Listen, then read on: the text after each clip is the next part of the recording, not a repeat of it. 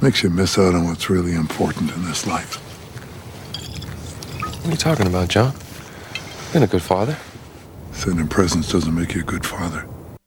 Sending presents doesn't make you a good father or a good mother.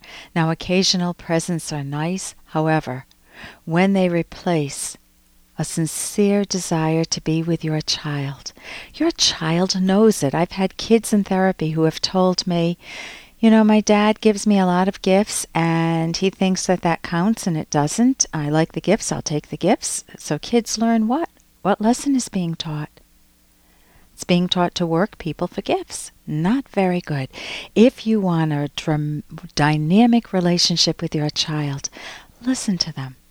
It doesn't mean you agree with everything. It doesn't mean that you can't say what you want to say. You need to learn to know how to say it. Listen to them. What do they enjoy? What do they like? What was their day like? What is their thinking like? Could you help them along with their thinking by asking questions or cherish something that they uh, maybe they thought very well about a problem they were having with a friend, and you just say sit there and say, "Man, you really thought this through."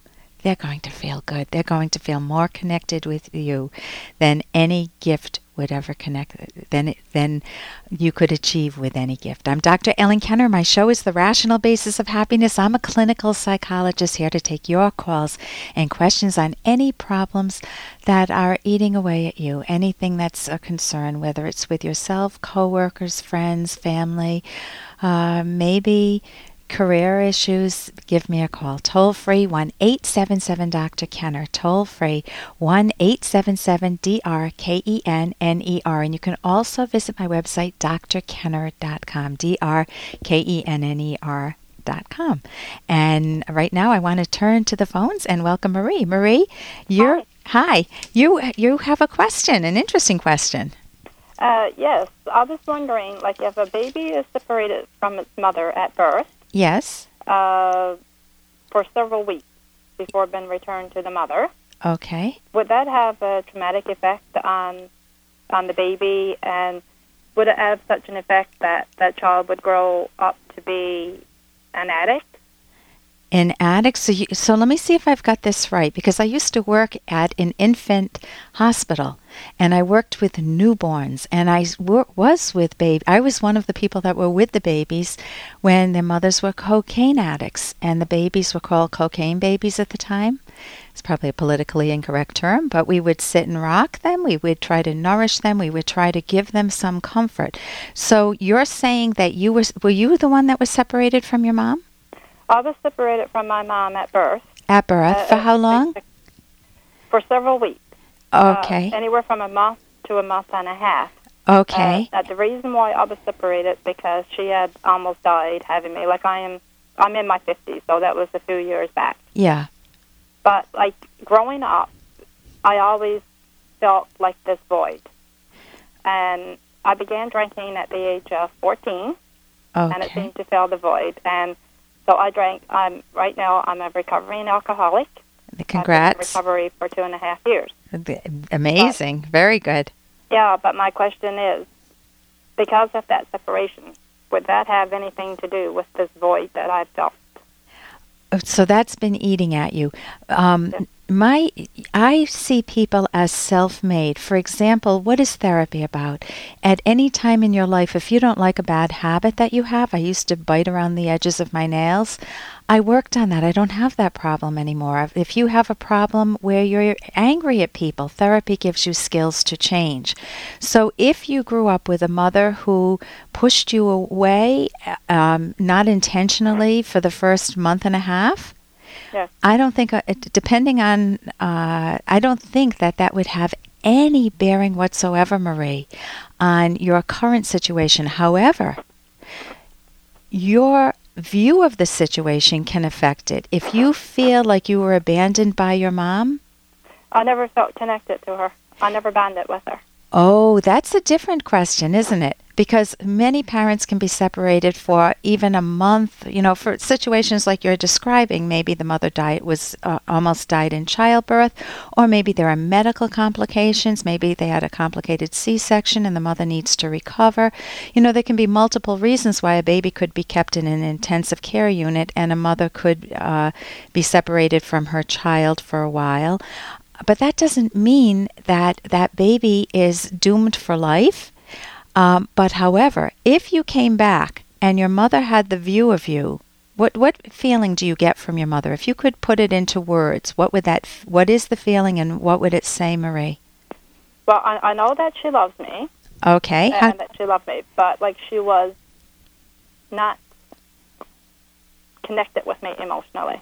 Yeah. So that's when you love somebody. Love is an emotion, isn't it? Like uh, I didn't get any hugs or kisses or she ne- she I didn't hear that. I, I didn't used to get any hugs or any kisses, you know, from her. Like uh she took real good care of me. Like she was a good mother that way, but she was detached emotionally. Okay, so what is one of the most hurt? That's to me sounds like a horror movie. If I lived with my husband, and man, you know, he fed me. There was a good meal on the table, but he never hugged me. He never caressed my face. He never put his arm around me. What type of a marriage is that? Mm. That's you didn't have the nurturing, which is what I'm hearing. That your mother. Do you have other siblings? Yes. How many? Two. Two. Older? Yes, a lot older. A lot older. So you were a surprise baby? Yes. And you think she had some feelings around getting pregnant and having you? I, I, I don't know, but uh, I, I know with one of my siblings that she didn't feel connected to her either. Like we knew that she loved us. Yeah. Like, but she didn't used to express it. She know? didn't express it. No. So I don't know what kept your mother from robbing herself of the value of having three children or her children. And but what you want to get that nurturing somewhere. And I know when you feel that emptiness, yes, alcohol in quotes, please don't quote me out of context here, works. It it makes it so you don't think about things so deeply, but not thinking about things so deeply doesn't help you solve the problem. So what I'm hearing is that you are hungry for that wonderful emotional connection that you missed throughout your childhood, Marie? Yes, I think so. And do you get it from anybody now? Well, I'm married and I have three grown kids, and you know I have a granddaughter and that now. But I'm still, uh, I still feel like that I missed something that I should have had. Yeah. Eh, Go ahead, tell me. Yeah, like uh, growing up, it was like uh, I had this void that, and and that's what I felt all the time. It's like I was the void, really. You were the void.